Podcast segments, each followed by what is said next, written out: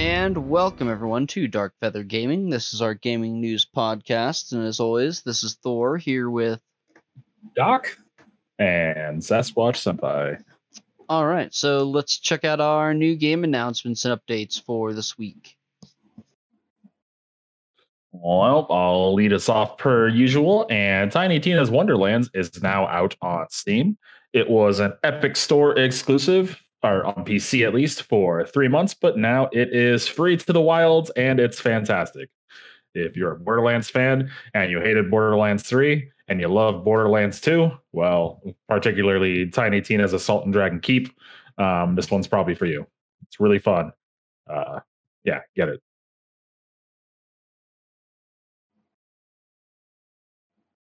I was planning on it.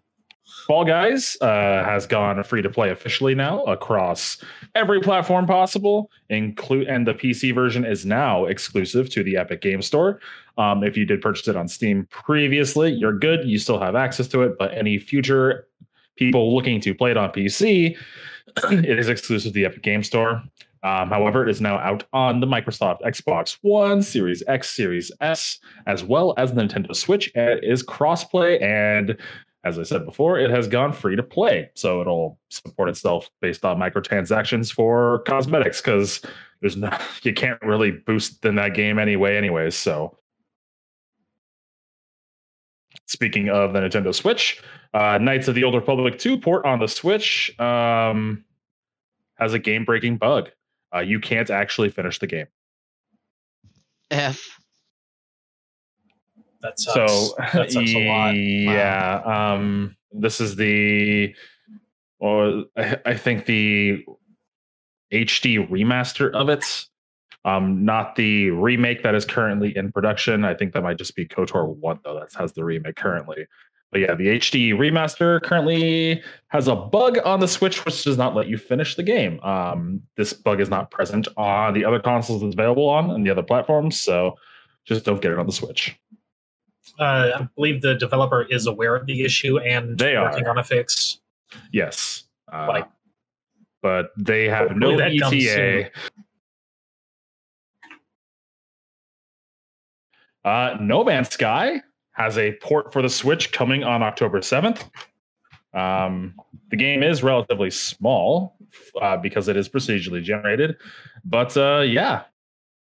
Um, also, there is a physic- physical edition for the PlayStation 5 version on the way coming October 7th as well.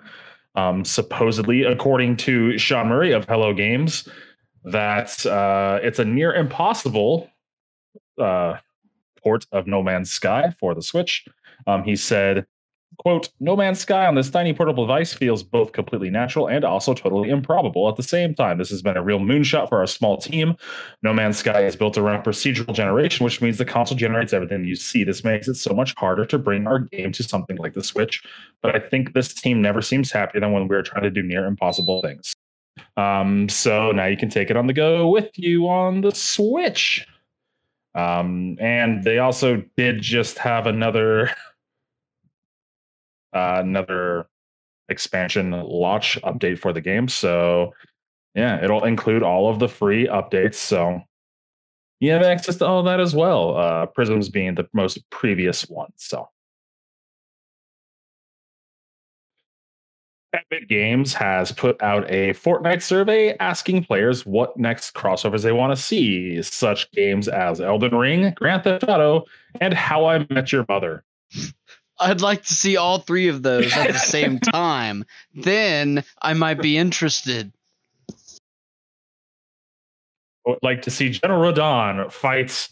Uh, what's his? What's the guy's name from Vice City? Tony Montana. Isn't it Tony Montana? I would like to see General Todd, Tony Montana, and Ted on the same team. But yeah, so uh, the survey had a bunch of stuff on um, various products, publication brands such as Alfa Romeo, Infiniti, Maserati, various clothing lines, um, various cartoons and anime. Uh, I don't know how I there's just some weird, weird stuff in this, like uh, Beetlejuice, specifically cartoon Beetlejuice. I think that would be amazing. Uh, musical artists such as the Foo Fighters, uh, who are all these Red Hot Chili Peppers and Imagine Dragons, video game characters that spawns everything. Um, CJ specifically from Grand Theft Auto, it looks like. Uh, various just random celebrities like Jack Black or Arnold Schwarzenegger, uh, TV shows, because for some reason Dragon Ball Z falls under TV shows and not cartoons and anime. Dragon Ball Z I- fits wait, in with I- Buffy the Vampire uh, Slayer. uh, Okay. Comic book, anime, or manga characters, specific ones. Um, launch from Dragon Ball, Scarecrow from Batman, uh, Gable, Jonathan Joestar. I would fucking play Fortnite if I could be Jonathan Joestar. I'm just saying, epic. Various pop culture characters and brands, uh, streamers, influencers, and YouTubers. So, like uh, Kizuna AI and very just a bunch of just random stuff. I don't think they'll ever get Mickey Mouse in here, but it's on the it's on the survey list. It was it's just weird, and then all of the most bizarre ones seem to make it into the game. So who knows? Also, Nintendo, Nintendo, Nintendo had a Nintendo Direct Mini earlier in the week, announcing a few things coming to the Switch. Um, NieR Automata, the End of YoRHa edition, will launch on October 6th. It will include all previously released DLC plus costumes exclusive to the Nintendo Switch version. Harvestella, a new IP coming from Square Enix, which is Final Fantasy Stardew Valley, uh, launching on PC and Switch November 4th. Uh, we got Persona 3 Portable, Persona 4 Golden, and Persona 5 Royal coming to the Switch as well, alongside the PC release and Xbox console release via Game Pass, uh, starting on October 20, October 21st with Persona 5.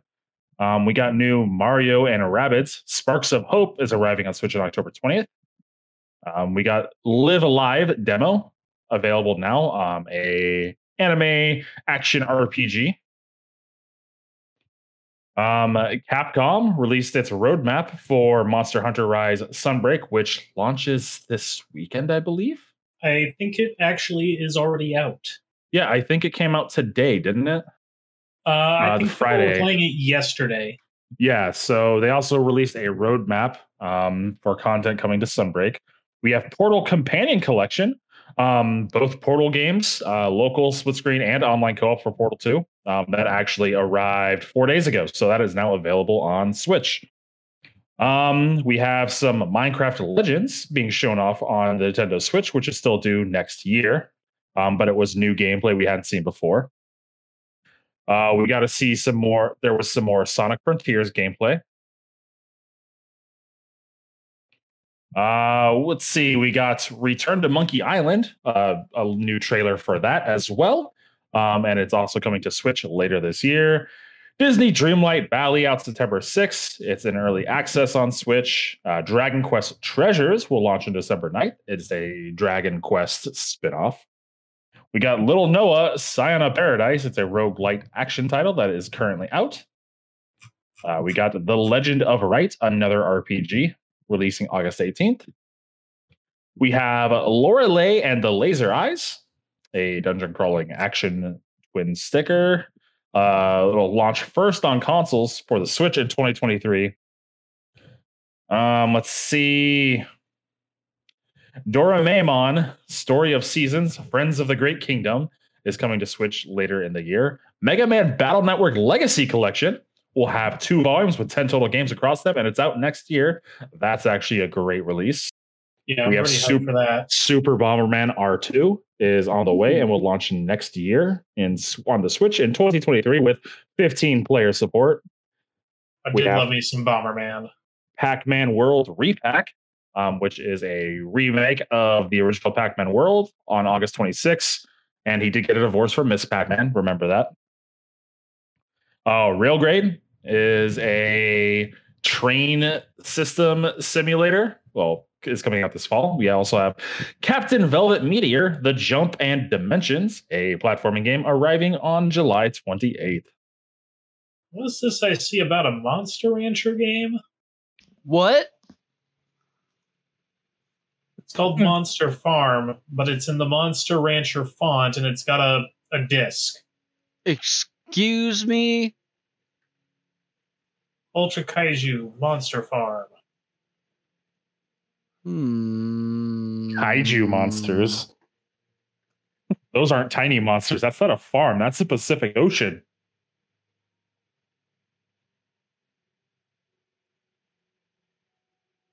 Let's see. And also, Proletariat Games has announced that they are shutting down their Battle Royale Spellbreak. Um, it was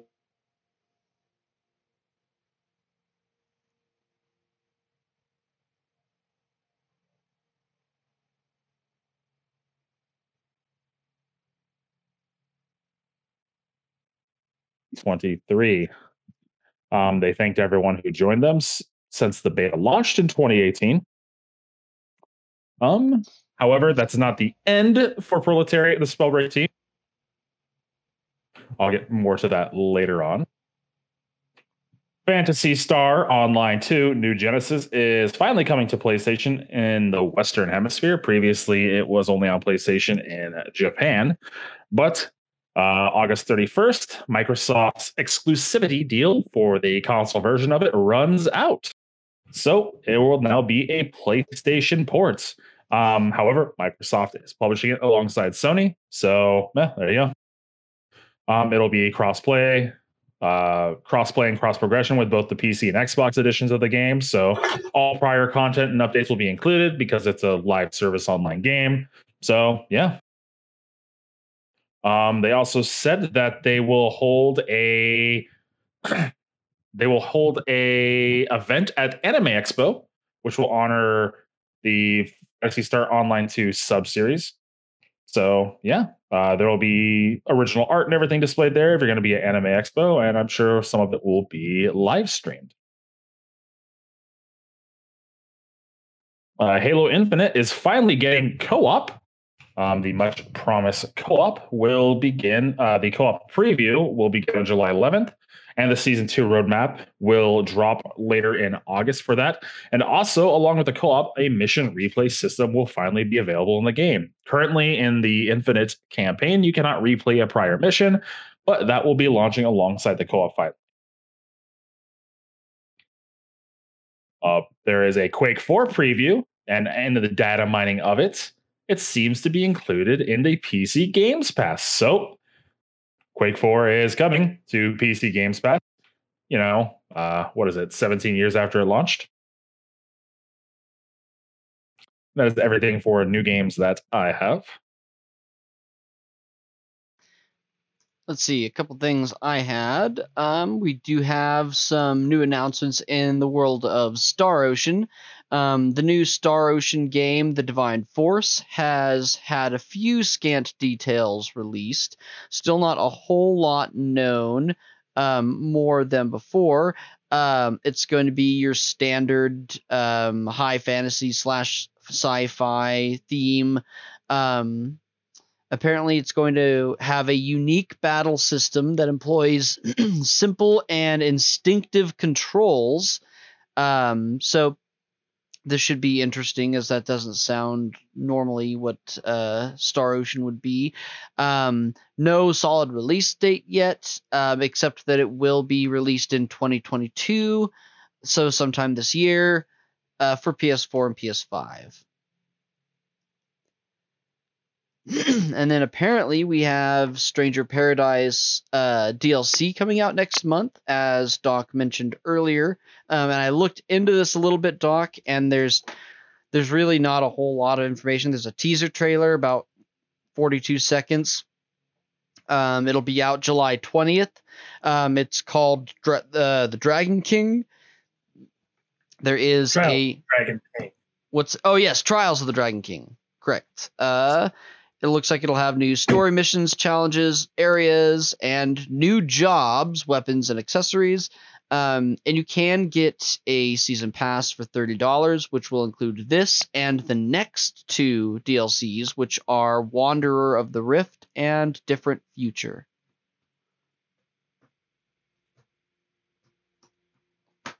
Um, our PS Plus Essentials, um, previously known as PS Plus, uh, free games for July have been revealed, and they will be Crash Bandicoot 4. It's about time, um, which is awesome. I was just about to buy this game not too long ago, um, and so now, if you uh, had PS Plus, what like a year ago, you should have the entire Crash Bandicoot collection, which is ironic since. Uh, I mean, Microsoft Xbox owns Crash Bandicoot uh, IP now, technically, I think. Um, the Dark Pictures anthology, Man of Meat of Medan, uh, for PS4. So good. Man of and- Medan. Medan. It's Medan. Okay, and then um, uh, Arcadegeddon for PS5, PS4. What was it? Arcadegeddon, I think is how you say that. No idea. I gotta I gotta check this out. Arcadegeddon. I've never heard of this. Um, I'm guessing it's an let's see. Ever evolving co-op multiplayer shooter allows you and up to three friends to explore multiple biomes, compete in mini games, find hidden chests, and battle a crazy cast of enemies and bosses. Okay. Online co-op. All right, and that's all I had in the new game announcement area. Uh, did you have anything in addition, Doc? Uh, nope.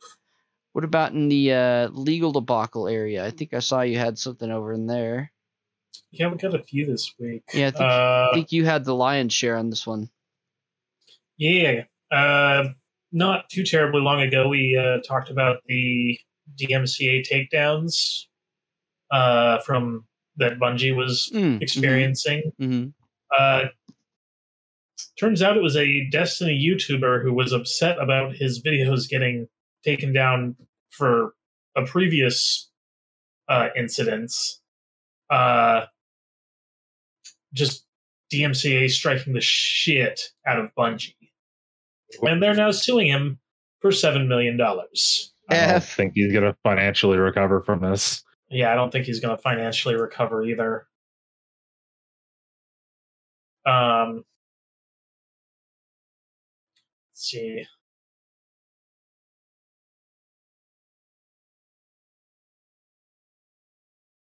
Yeah, he was. Uh, he was. He had his stuff copyright stricken for looping just the the Destiny music from the OST. Um, I think he was monetizing them too, so they weren't too happy, and obviously he he got stricken down. Um, and so he decided to get back at them, and it has backfired pretty bad. um, my other one, a couple weeks ago, we uh, we talked about how France was changing some of the, the rules of their language in regards to video games and how Oh, it was yeah. really nothing important. But only Well- in legal government documents, right? Right. Well, Quebec has done Quebec things, like I said they would. Called it. This is why the French hate the French Canadians, Great and why the in Quebec. Canadians hate the French Canadians. yeah. Um, they uh, they passed a bill, uh, Bill ninety six, and it basically makes speaking French required by law in the workplace. So there are a lot of video game studios in Quebec, and uh, there are like You mean 11,000 people employed. There were a lot. yeah, yeah, they're they're basically all looking to jump ship. It is not good. Great fishing Now in I Quebec, see- not so much a Now video I game see why industry. Square Enix sold all those studios. Lord. Jeez, yeah, that timing on that is kind of sus. Wow. Yeah, they're. uh it, So- it's already happened. Like the law is in effect. We'll just have to see Oh. what the uh, So do. Quebec is like the totalitarian, awful place that everybody thinks America is. Only when it comes to language. they are the grammar Nazis. which is ironic. Yeah, because I mean, Quebec's pretty uh pretty wild place. Let's let's say that. The just the term uh, language they don't, law makes my skin crawl a little bit. I don't know. Yeah, It should. it's it was frustrating when I lived there, and it's it's basically gotten worse. Like if you own a business, the title of your business must be in French. Now you have to speak French and only French uh, in your business. I'm I, I'm curious. What's like what's the penalty like if if you're like walking around if you're if you're if you're an employee at, at, at, at a game industry and you're a game tester and you walk inside and you accidentally say good morning like what happens to you I honestly have no idea. hmm They probably make you eat that cheese that has live maggots in it.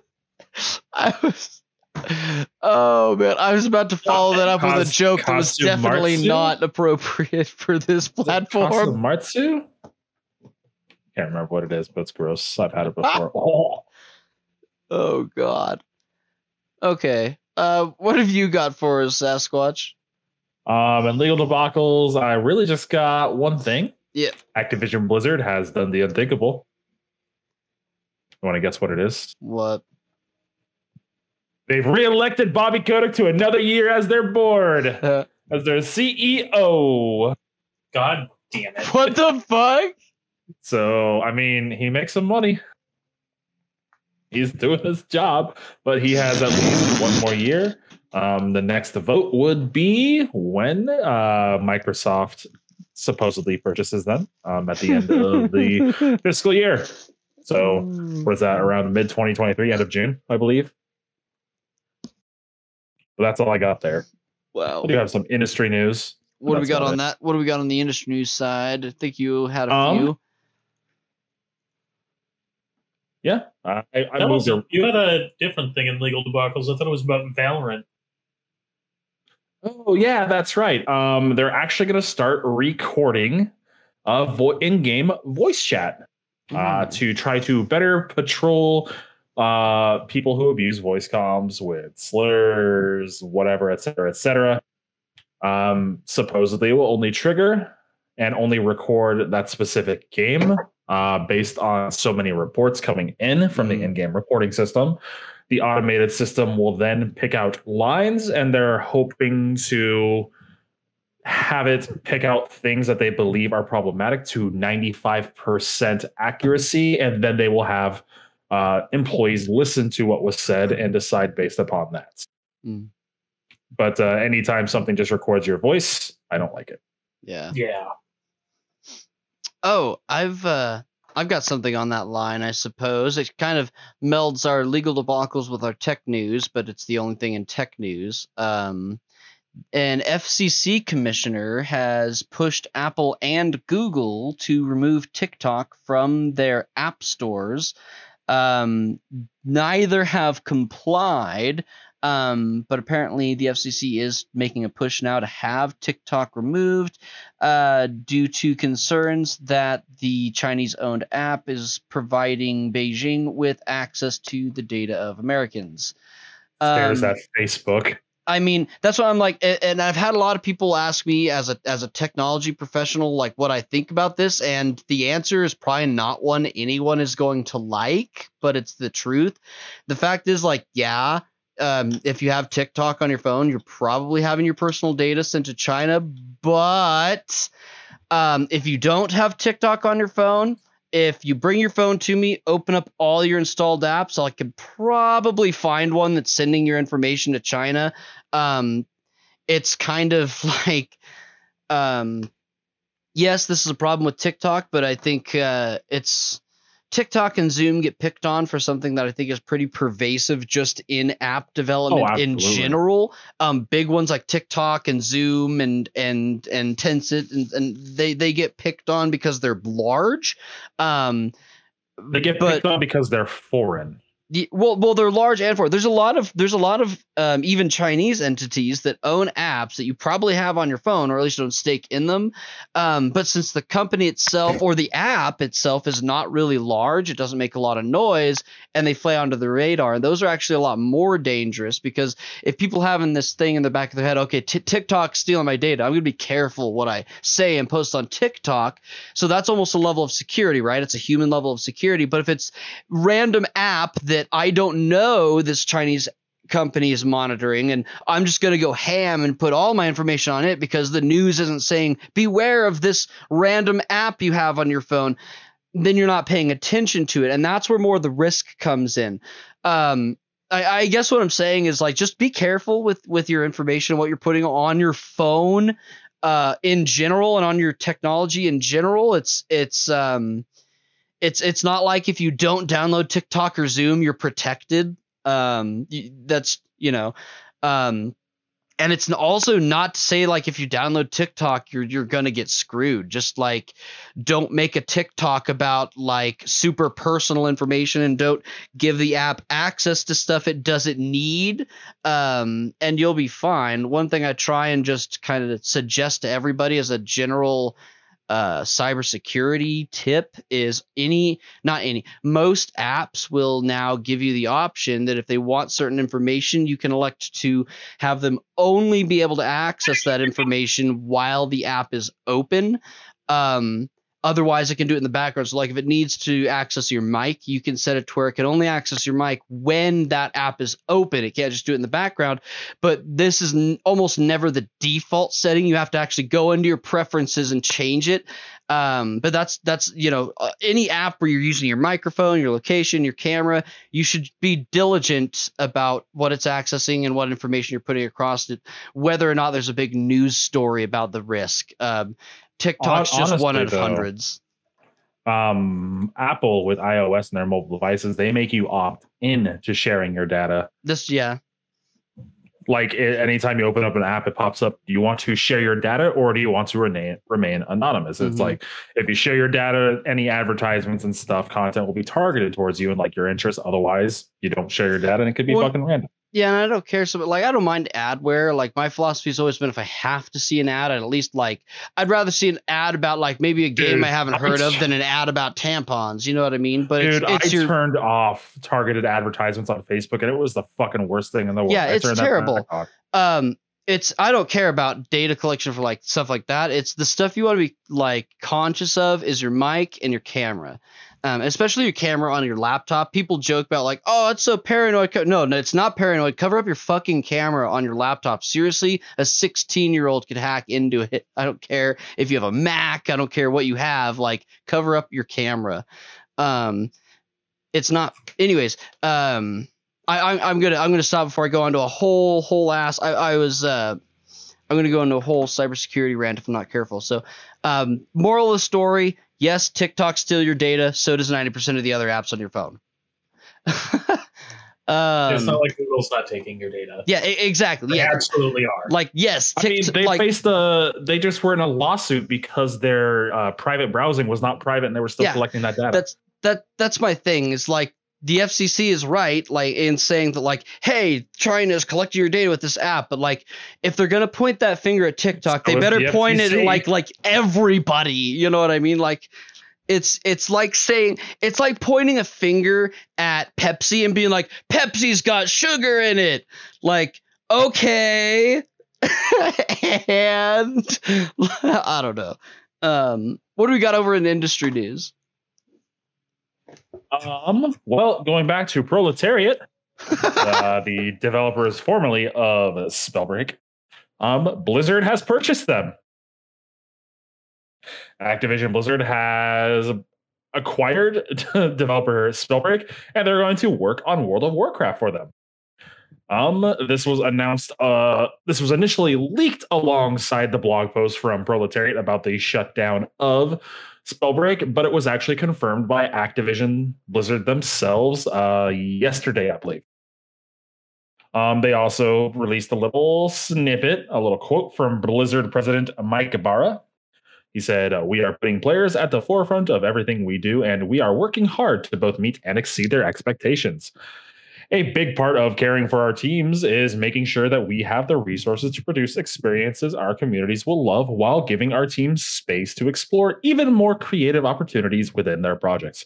Proletariat is a perfect fit for supporting Blizzard's mission and bringing high quality content to our players more often. So maybe we'll see kind of an uptick in like sort of live service style things happening in World of Warcraft for the player base. So we're not repeating the same five daily quests every day for a year. Or, you know, they'll just find a way to put a battle pass on World of Warcraft, which it's kind of a Blizzard thing to do at this point. Mm. Looking at you, Diablo Immortal. Do you uh did you happen to see either of you how much it cost if you just wanted to purchase a max level character in Diablo Immortal? uh, no. You want to take a guess? Two million. I guarantee. I, That's I pretty mean, good guess, actually. it's a pretty good guess. It's five hundred and forty thousand dollars. It's a lot. Like I mean, if you had guessed under forty or under sixty thousand dollars, you'd have been closer with your two million. yeah, you could have said one dollar. Jeopardy rules, Thor, you lose.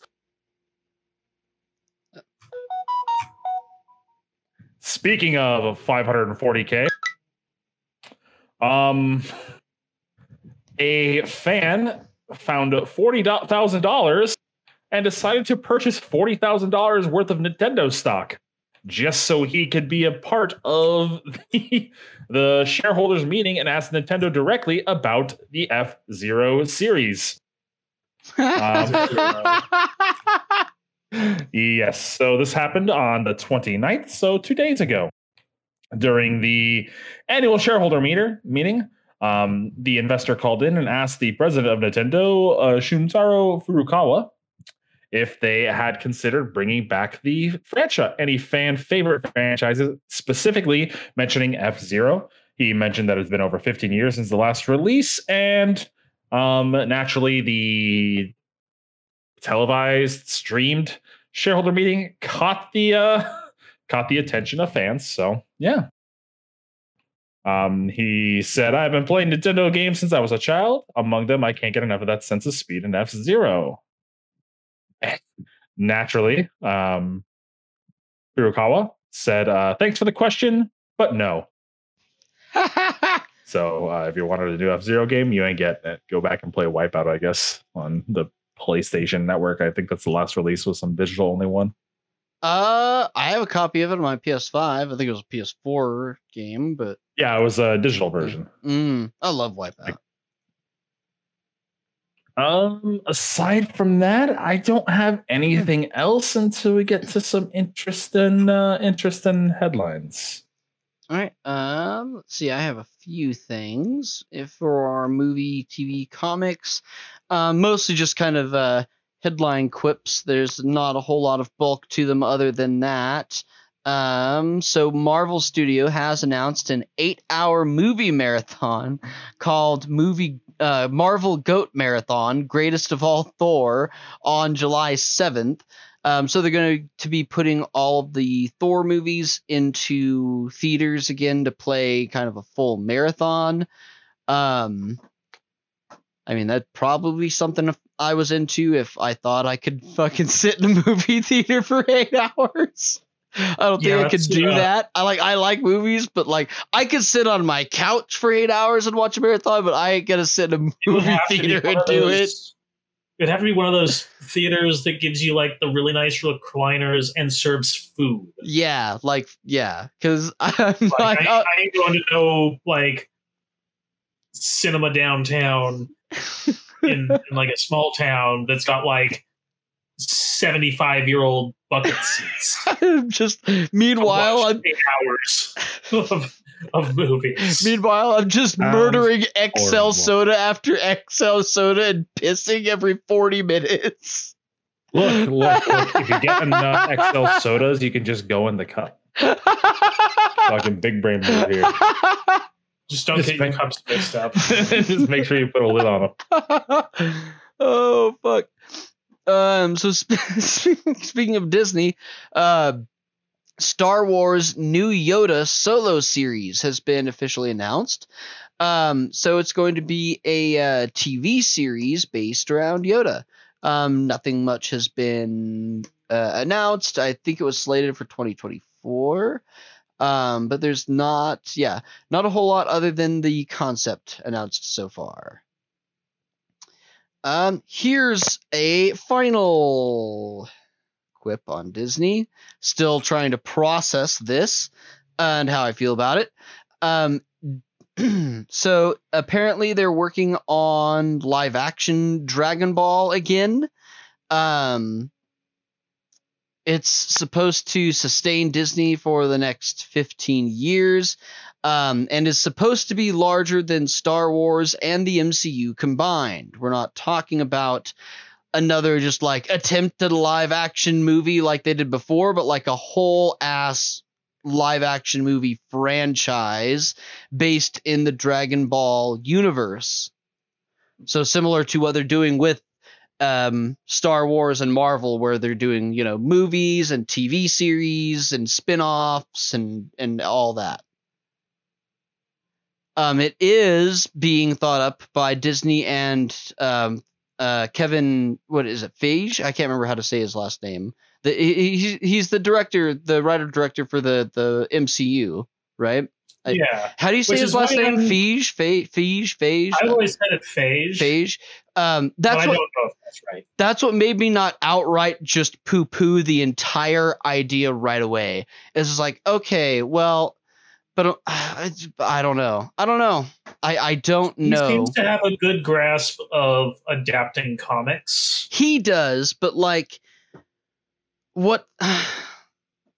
I don't know. I don't know. I don't. I I, I don't want to like. are they, are they gonna just redo the Dragon Balls, or are they they just gonna like mix up characters and put them in the Dragon Ball universe, No, it that it, aren't- it the main cast? it sounds like now okay so conjecture conjecture warning this is my like educated guess which um um one of my mentors a long time ago used to tell me an educated je- guess is just a fancy way of saying i don't fucking know um so this is just using the information that i have i'm i'm pretty sure they're going to try and redraw dragon ball through the franchise. So starting with like Dragon Ball, Goku as a kid, going all the way up through Dragon Ball Z and do the entire anime, you know, only live action.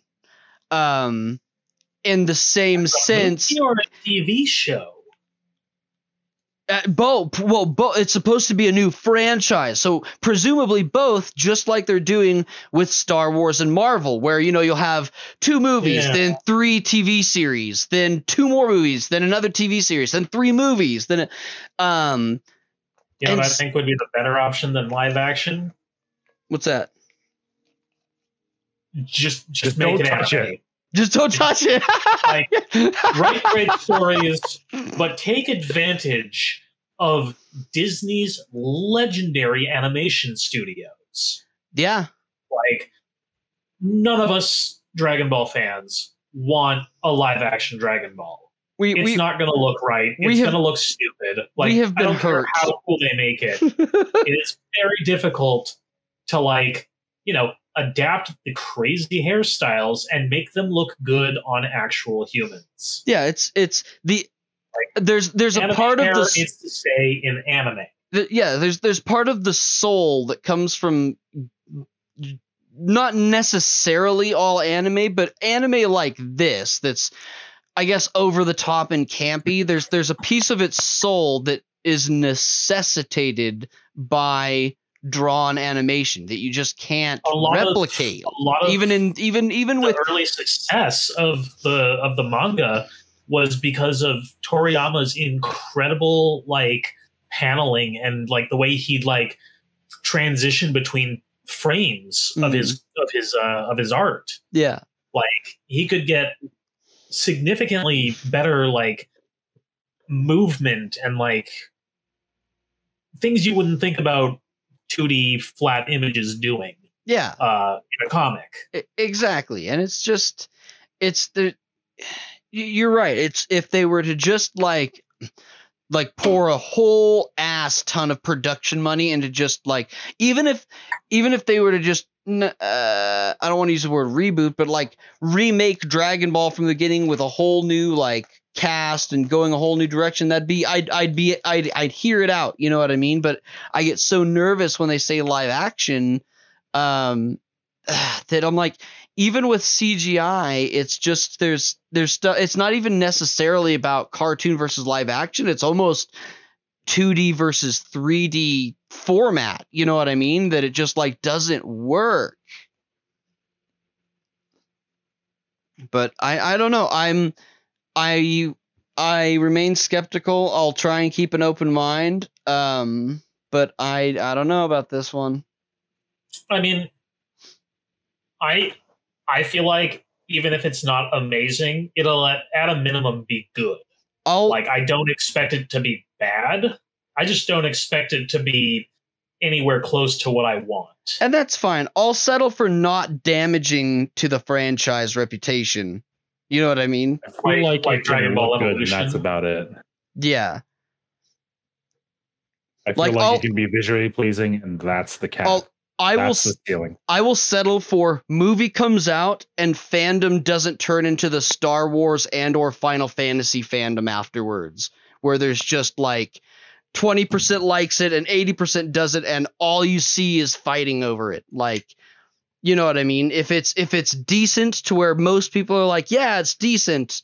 Um or better, then I'm on board, but uh, this it's when they t- try and make these big big leaps like this that causes huge fan base divides so and dragon ball's one franchise that i enjoy that does not currently have like some sort of enormous deep dick divide in the fandom and so and, and that's one of my worries is things like this can cause those fissures so The the Dragon Ball fandom is relatively consistent. ex- exactly and it's It's That- it's probably because it's one of the oldest online communities in Mhm. the US for anime as well. Yeah. So so that's what I'm saying. As long as the like good or bad, as long as the movie isn't damaging to the fandom and franchise, I will be okay with it. Um, but I, I really hope they do something good. Uh let's see, I think you had something too, didn't you, Doc? Oh yeah, Clerks 3 trailer Yeah. drops next week. Super stoked. I've been following this um like since day one. Um since they started writing the script. I'm super stoked to get a trailer coming our way. Yeah, uh July 6th Hell yeah. is when the trailer comes out. What is that wednesday? Wednesday. Nice. That, that's a trailer I'm actually gonna watch.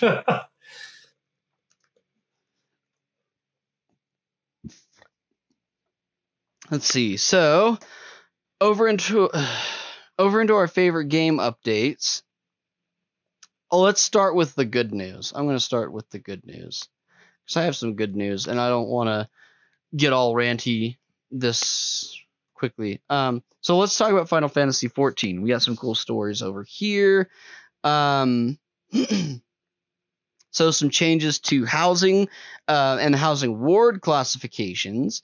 So previously um, they had divided uh, wards 1 through 18 for free companies, and then private housing was wards 19 tr- through 24.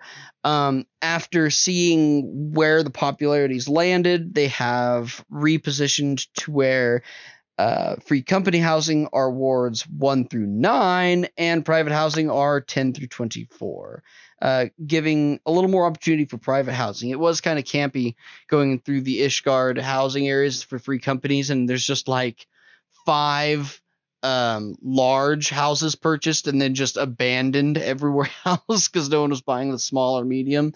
I, I get what they were doing with the uh, dividing the wards, but it, it caused a really weird uh, kind of divide in some of the wards.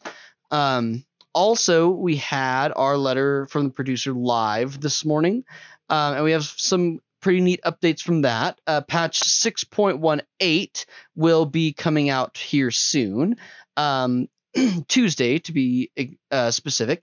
With patch 6.18, we'll have uh, the data center travel, much anticipated and awaited, um, as well as the addition of the Meteor server um, to the uh, Japanese data server and world distribution, uh, and new worlds on the European data center, um, as well as the replacing of some equipment in the European data center. Um, so that's going to be our next update. Um, then our next major update will be patch 6.2, which is going to mark just before our halfway point in life cycle. Um, so we definitely should be seeing a teaser for the next expansion this winter, I think, maybe next spring. Um, so 6.2 is going to be coming in late August. so based it looks like they're sticking to their pretty average pacing. So we'll probably be at 6.3 in january or february. Um, putting us on schedule to my prediction that i i think we're going to stay on the same not every other july but simply every two years um, due to covid and other issues. Um, our last expansion in Endwalker came out in uh, November instead of July. It was delayed a few months, and I think that's going to be the new norm. I think the new expansions are going to start dropping in probably uh, October and November, um, just based on their patch pacing going along with that. Um, so for patch 6.2, which is officially called Buried Memory, um, this is scheduled for late August.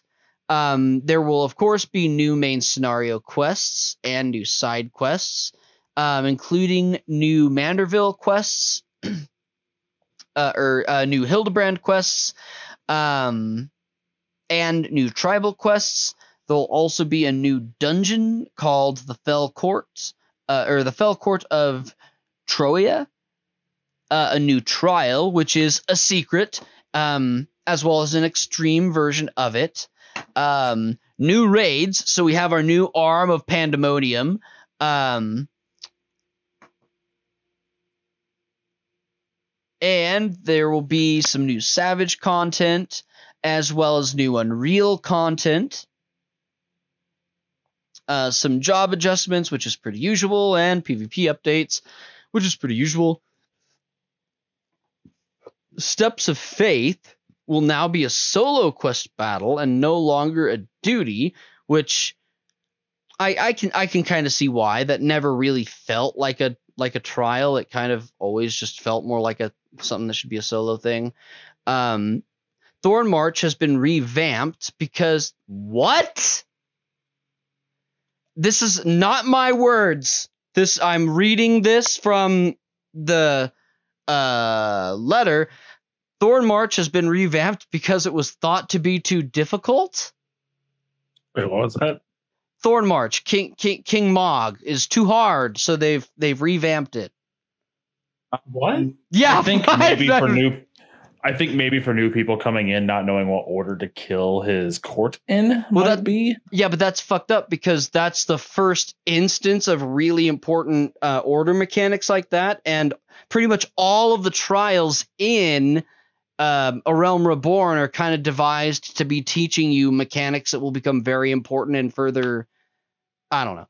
Um, Yeah, but that like so it's as it- it's like the same kind of learning curve that you already have your ultimates and savages at as opposed to like the beginning levels of that where it's marked out Mm. for you so they might have just made it more obvious which ones to do and then as Oh, you go back and redo it if you want to then it's less obvious you have to memorize and pay way more attention than like your standard raids see, that'd be fine if it was like the normal version. It just like gave markers for which ones to kill first. That'd be one thing. yeah i think that's it I was worried it was more they're just going to be like they're just ads now, just kill them.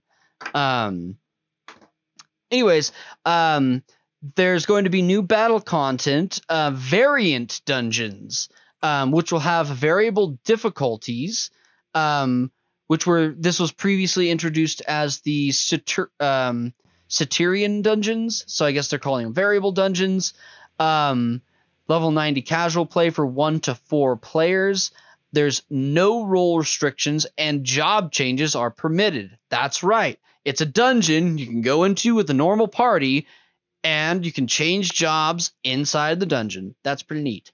Um, the progression branches based on players' actions. Um, so it's kind of like a, I guess, kind of like a roguelike building type dungeon or something. Um, so this seems neat. I'm interested in checking out more of it um, once it's released. Uh, the Island Sanctuary will be released, which is basically Animal Crossing in Final Fantasy, um, which you can do with your minions. Um, adventure plates and portraits will be moved from the beta from the beta phase um, into full integration. Um, as of 6.2, a different portrait is created for each avenue of use, so there's a little more ingenuity in there. Um, all the portraits that were created in the beta version, the current version, are going to be relo- going to be lost. So you'll have to remake those portraits. Um, there's been new uh, decorative features and new poses. Um, and kind of just a coat of paint added to this uh, plate system, which is very popular already. Um, so I imagine they're going to be regularly updating it. Um, new uh, tombstones are going to be added. So Allagan tombstones of casualty, which is going to be the new high level tombstone. Um, uh, and an ability to request repairs from other players, um, as well as the ability to display uh, or ability or the combo sequence being added to the action list display. Um, I surprised that wasn't already a thing. I guess I'd never. I, you could repair other people's gear, but I guess now they're just adding it to where you can like request someone to repair it for you. Um, yes, Doc. Yo. The glamour dresser is being doubled in size Yes. from 400 to 800.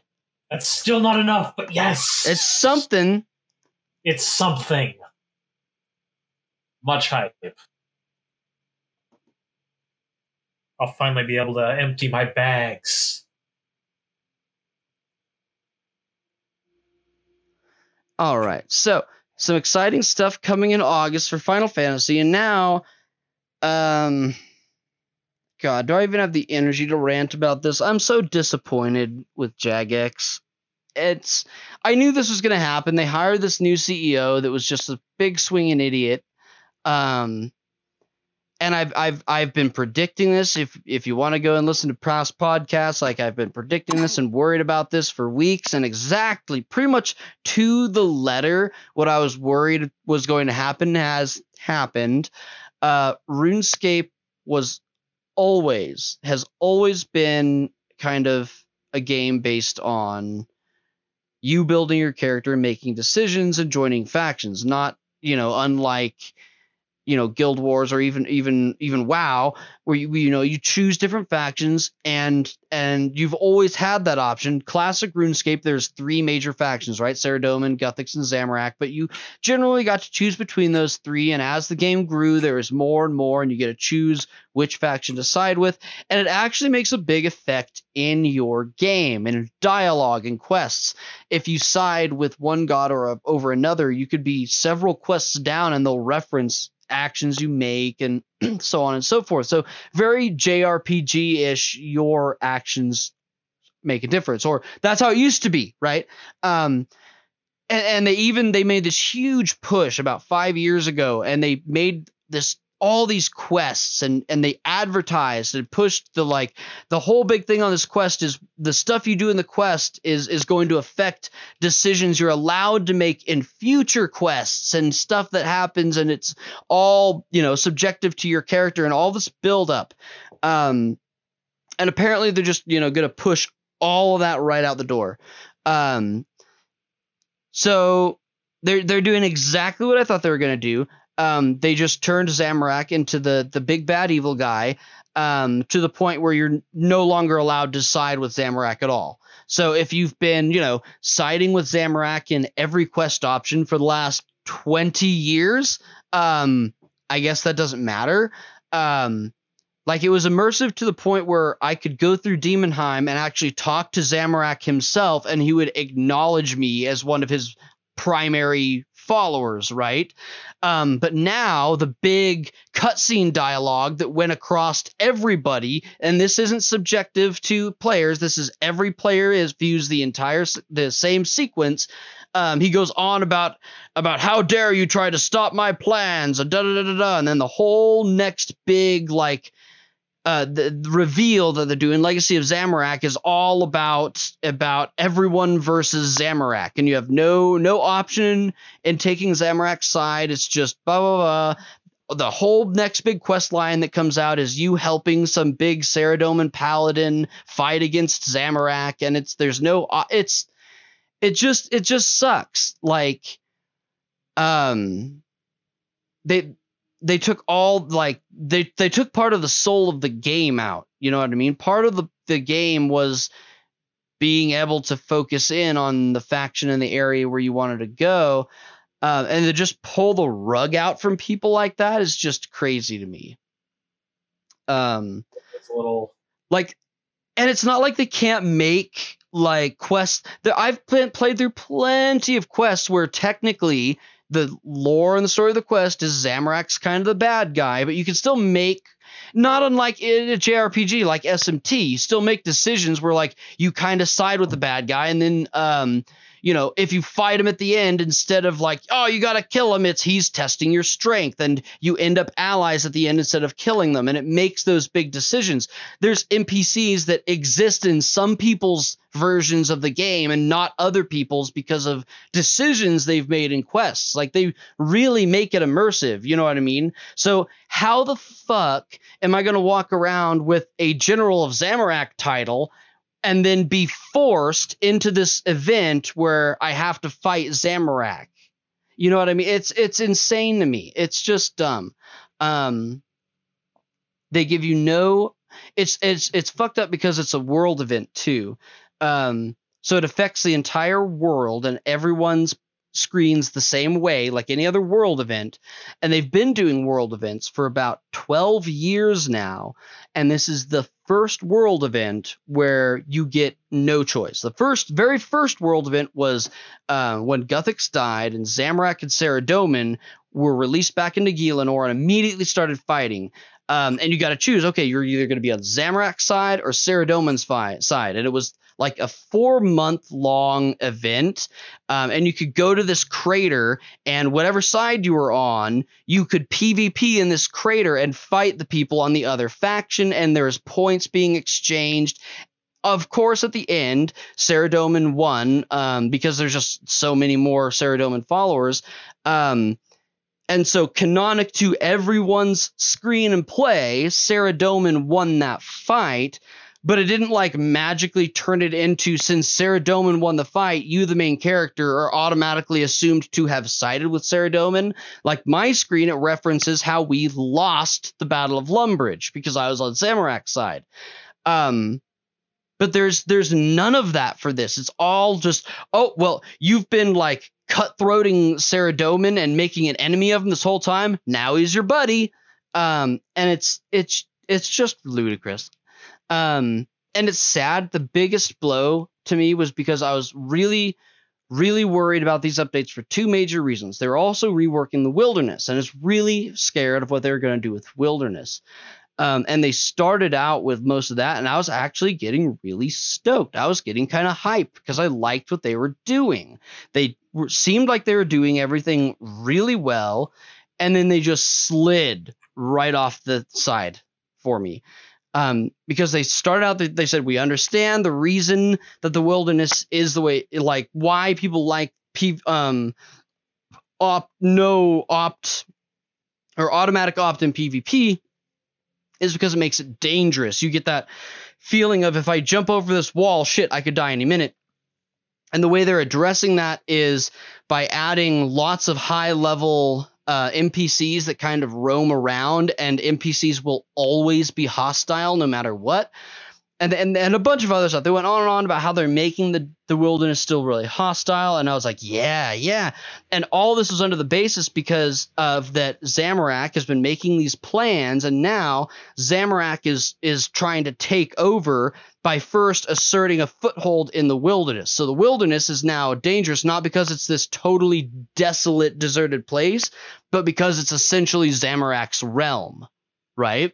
So I'm like, okay, this is the perfect opportunity, though, to make this a badass like move for everybody because it's a super dangerous like avoiding place unless you there's a reward you really want for people that don't follow Zamorak, but there's also a lot of potential you could do there for people who do follow Zamorak. You could make areas like in the God War dungeons where if you're a follower of Zamorak, you don't get attacked. But anyways, they didn't do any of that. They just decided, okay, but to make sure that the wilderness is still a really scary place, it's going to be Zamorak's domain, and you're no longer allowed to side with Zamorak, so that it's equally dangerous to everybody.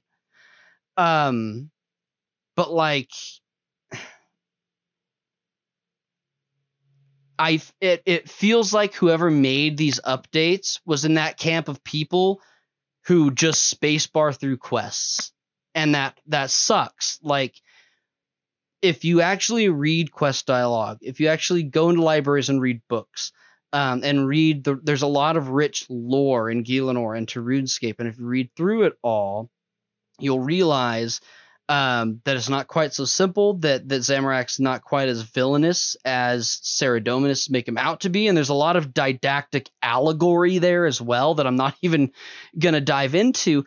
Um, and so there's a lot of this philosophy of like you know Saradomin gold star blue and white good guy must follow Saradomin uh, and and it feels like whoever wrote this giant story arc was one of those people.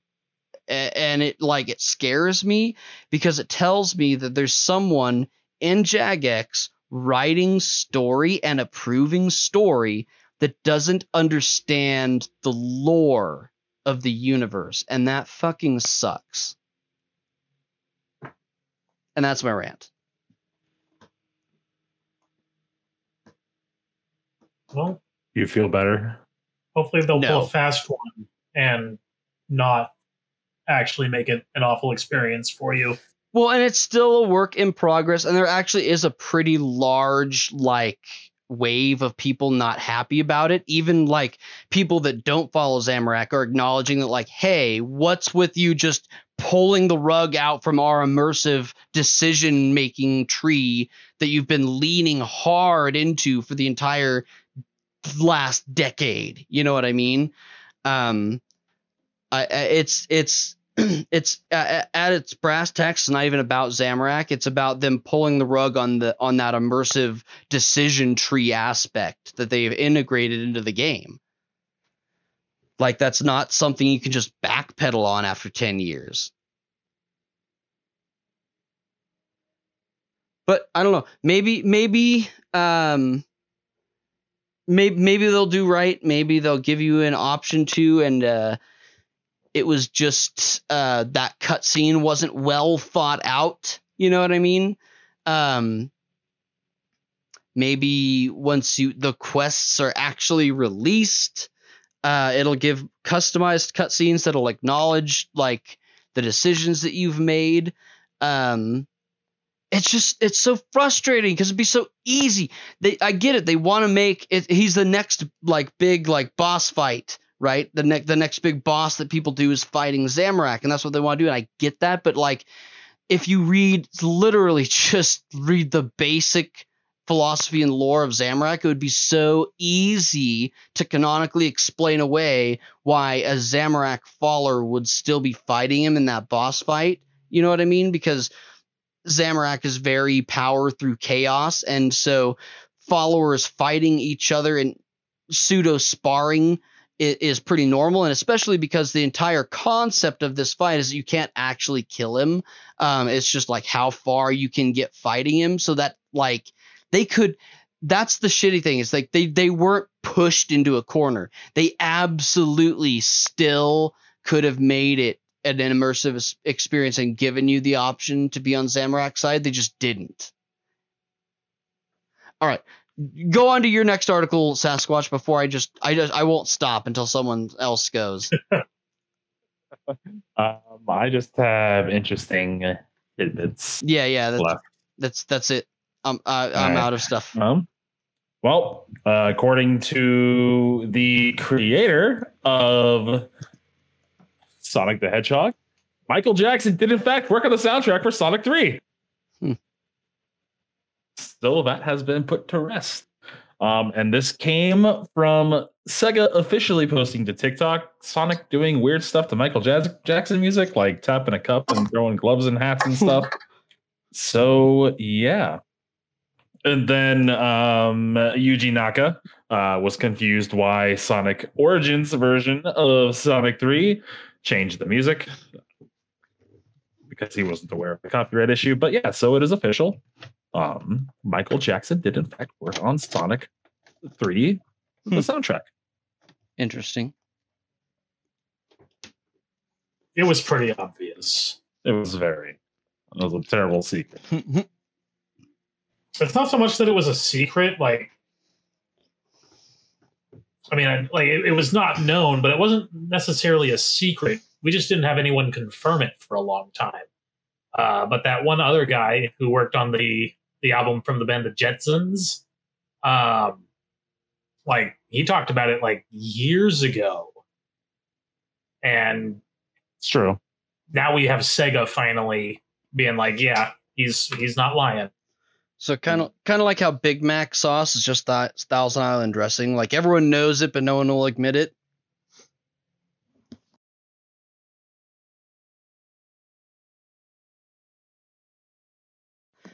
So what have you been playing this last week or two there then, Sasquatch?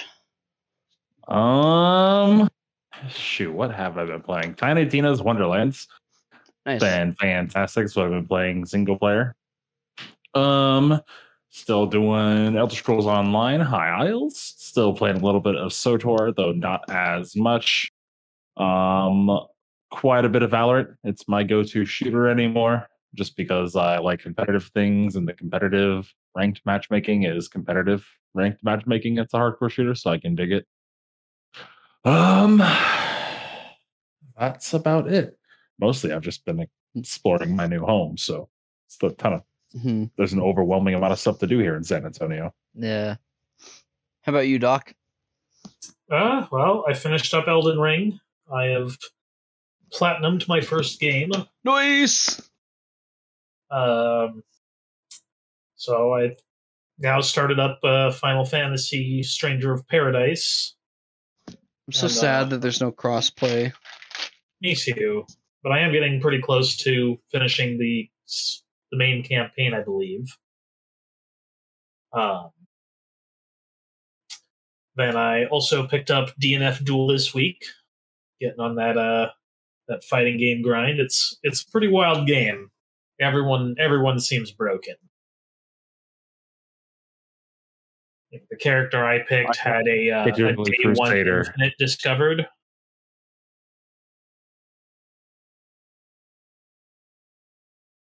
So that's always fun.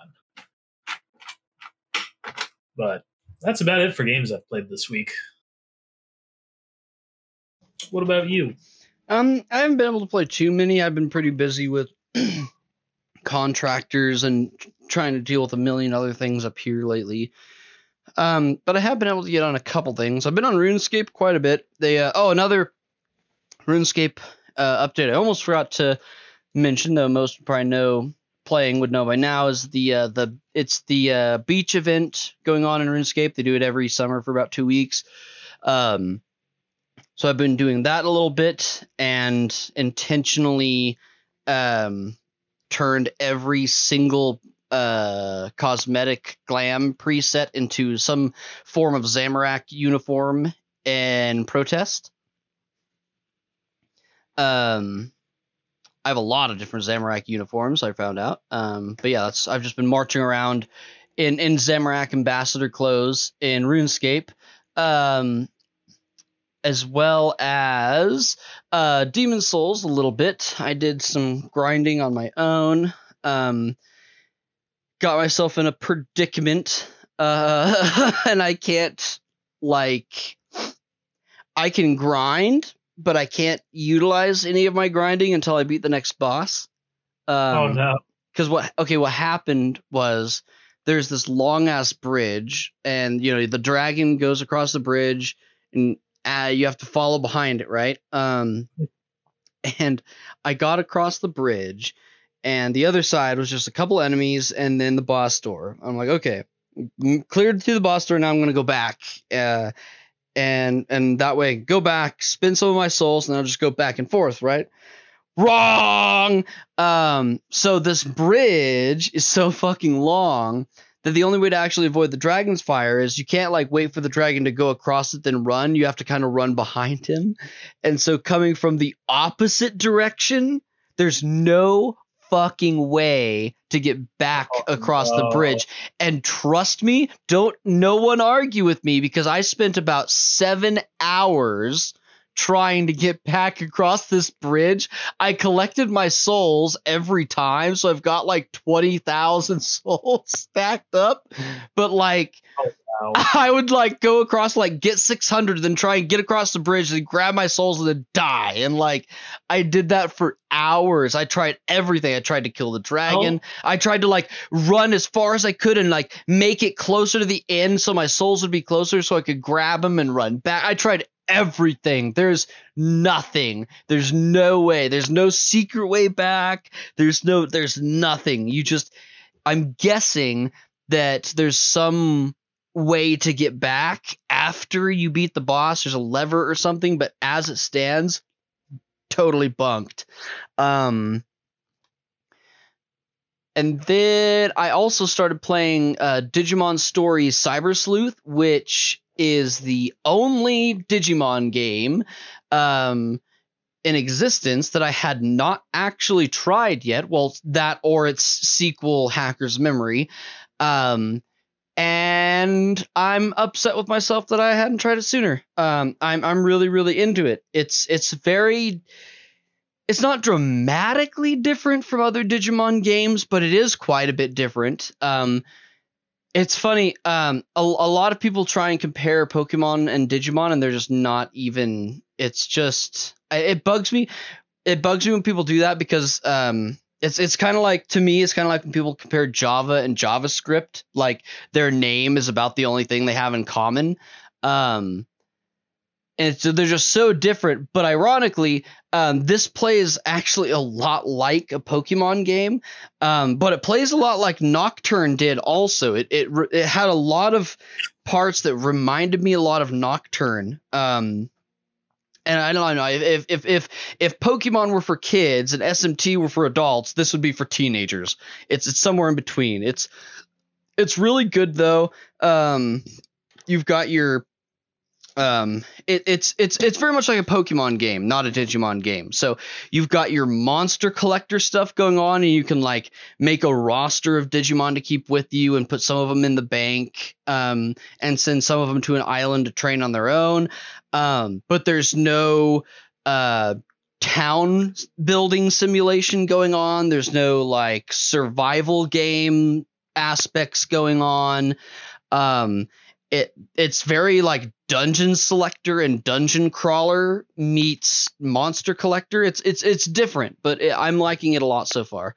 Um it's a really great entry into the digimon franchise if you're not familiar um, because i think a lot of people they get put off because they're like oh i'm gonna i'm gonna try digimon world. And then when it's not like an off-brand Pokemon game, they're like, "What is this? Why am I playing a survival slash town builder game? I thought I was playing a Pokemon knockoff." Um, but if, if you really get into the lore and the game of Digimon, they're they're excellent games. Um, and for someone, if, if, if for anyone who is more used to Pokemon, these Cyber Sleuth games I think are a much better point of entry for a Pokemon fan um, because they're kind of similar to Pokemon games.